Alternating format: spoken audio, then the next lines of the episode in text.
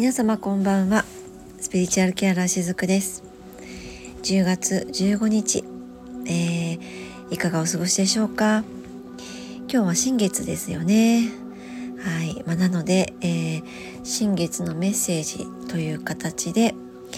宇宙からの試練についてねお話をしようと思って、えー、急遽今夕,、えー、夕方ね夕食を今日早めに済まして収録をしています。はい。でこの後はですね新月ウォーターを今もうセットしているんですけれども新月のエネルギーを、まあ、ボトルの中にねいただきながら新月の、えー、お水を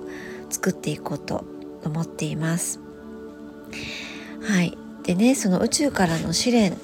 についてのお話なんですけれども実はこのね収録をする前に本新月のメッセージについて、え、収録をしていたんですね。でもそれをね収録し終えてちょっとね何て言うのかな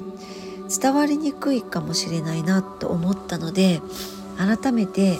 収録を今しているんですね実は。でその前に収録をしていたものっていうのは、まあ、この新月からよりね、えーと、2023年が終わる。あるいはもうちょっと先の2ヶ月ぐらい2月3日あたりですね。はい。節分の日ですけどもその日あたりまでのエネルギーの流れとしてはその今この時期にやっておいた方がいいことがあるよとそういうお話の収録を先ほどしたんですねでそれをアップしようかなと思ったんですけれどももっと具体的にこの辺りをお伝えした方がいいなというのがちょっとこうノートをノートというねアプリがあって そう、えー、ちょっとしばらくサボっているんですけれども LINE ブログから移行する時にノートに変わっているんですね。で、え、メニューの紹介とか、まあ、時々一言メッセージとかをアップしているんですけども今日は久しぶりに、えーと、ノートを書いてみようかなと思ったらブババババーっとねなんかの指が走ったというか私はスマホでいつも収録をしているんですけども指が走っていったのであのこのスタンド FM の新月のメッセージについてもこのノートの内容をもとにね収録し直そうとそういうふうになった感じなんですね。で、えー、まあ、宇宙からの試練についてなんですけども今そのこのね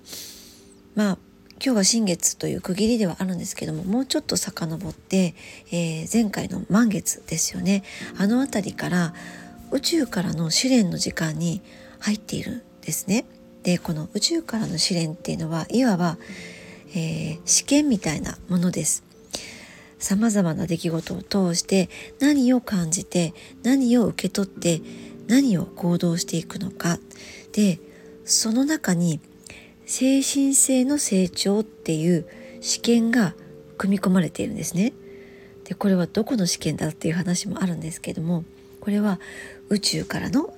試験です。そうそれが宇宙からの試練の今期間に入っているっていうことなんですね。何を受け取って行動していくのかその行動によって波動の重力っていうのは変わっていきます。なのでねここで重力を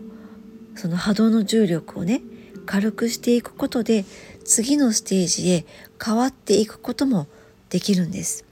次のステージって重たいものを背負ったままでは上がれないんです。この重たいものっていうのはこれまで繰り返してきた同じような行動パターンとか思考パターンとかそういうものですね。それを背負っているから生きづらさを感じている人もいるはずなのにそれを背負ったまま次のステージに行こうっていうふうにやっちゃうんだけれどももうそもそも次のステージに上がるということはこの波動の重たい重力の重たいものっていうのをそれをまずは手放さないことには上がれないっていうことなんですね。だからこそ何を感じて何を受け取って行動していくのかっていうのが肝なんですでそのためにこの期間自分と向き合うっていうことはもうねどうしたって避けては通れないですね。あの自分を愛するのも自分と向き合うのも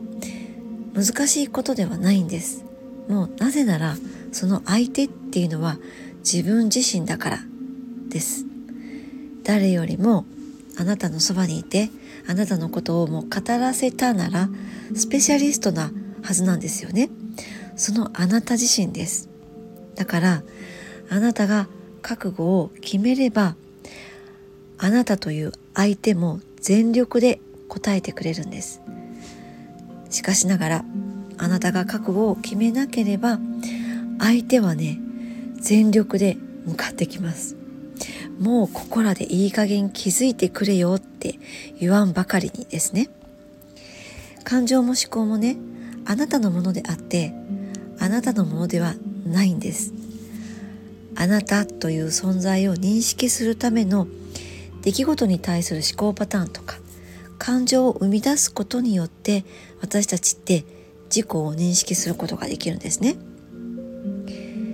変化を促すために宇宙ってまあそれは強いては自分なんですけども様々な試練を与えてきます。なのに自分の思考パターンから脱却できずに行動パターンもまた決まりきったものを繰り返してしまうものなんですよね。それをやめるという選択こそが覚悟なんです。そう。それを自分と向き合いながらやっていくんですよね。あの気持ちがね楽になることで安心感って得られるんですけれども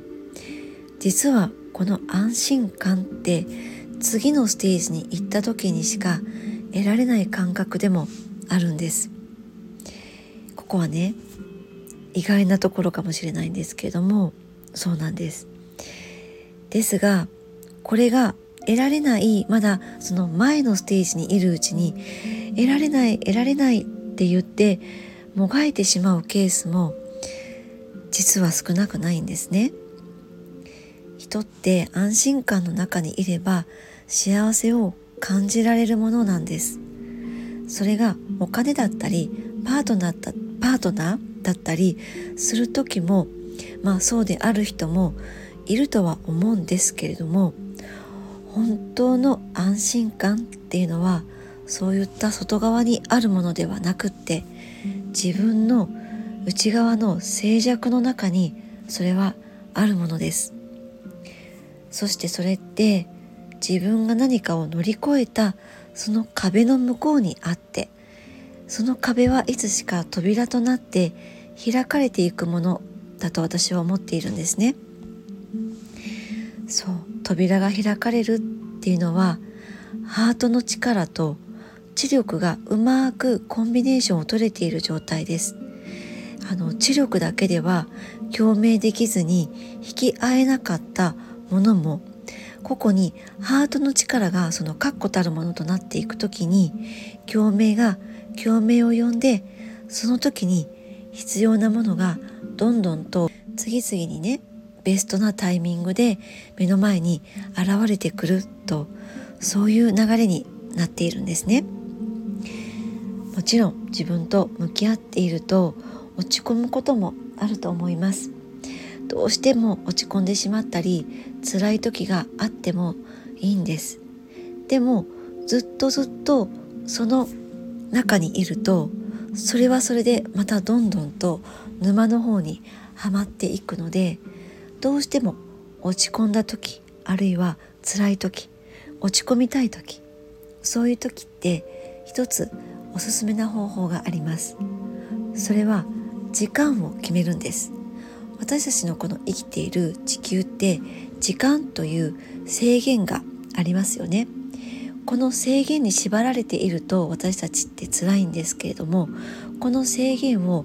この辛い時落ち込んでいる時もう落ち込みたいなっていう時に反対にその制限を使っちゃうんですね。で何時から何時まではめちゃくちゃ落ち込んでやろうとかもうこの時間だけはそのゾーンに入っていいんだっていうふうに自分に許可をするんです。その制限の中に自分の許可を置いちゃうんですね。例えばまあそれは夜ではない方がいいですね。お昼間3時から4時とかあまり長い時間を取らずにこの時間だけは私はめちゃくちゃ落ち込んでもいいぞとか落ち込んでやるとかもうこの時間に自分と向き合って辛いというこの感情を味わいきろうっていうふうに、えー、むしろ制限をうまく使ってその中に自分を許可してあげるんですね。そうしていくことでうまくこの落ち込んでしまう時の重たい重力に引っ張られすぎなくて済むようになっていきます。ぜひそういうふうにね、えー、自分の感情とか思考パターンっていうのと向き合いながら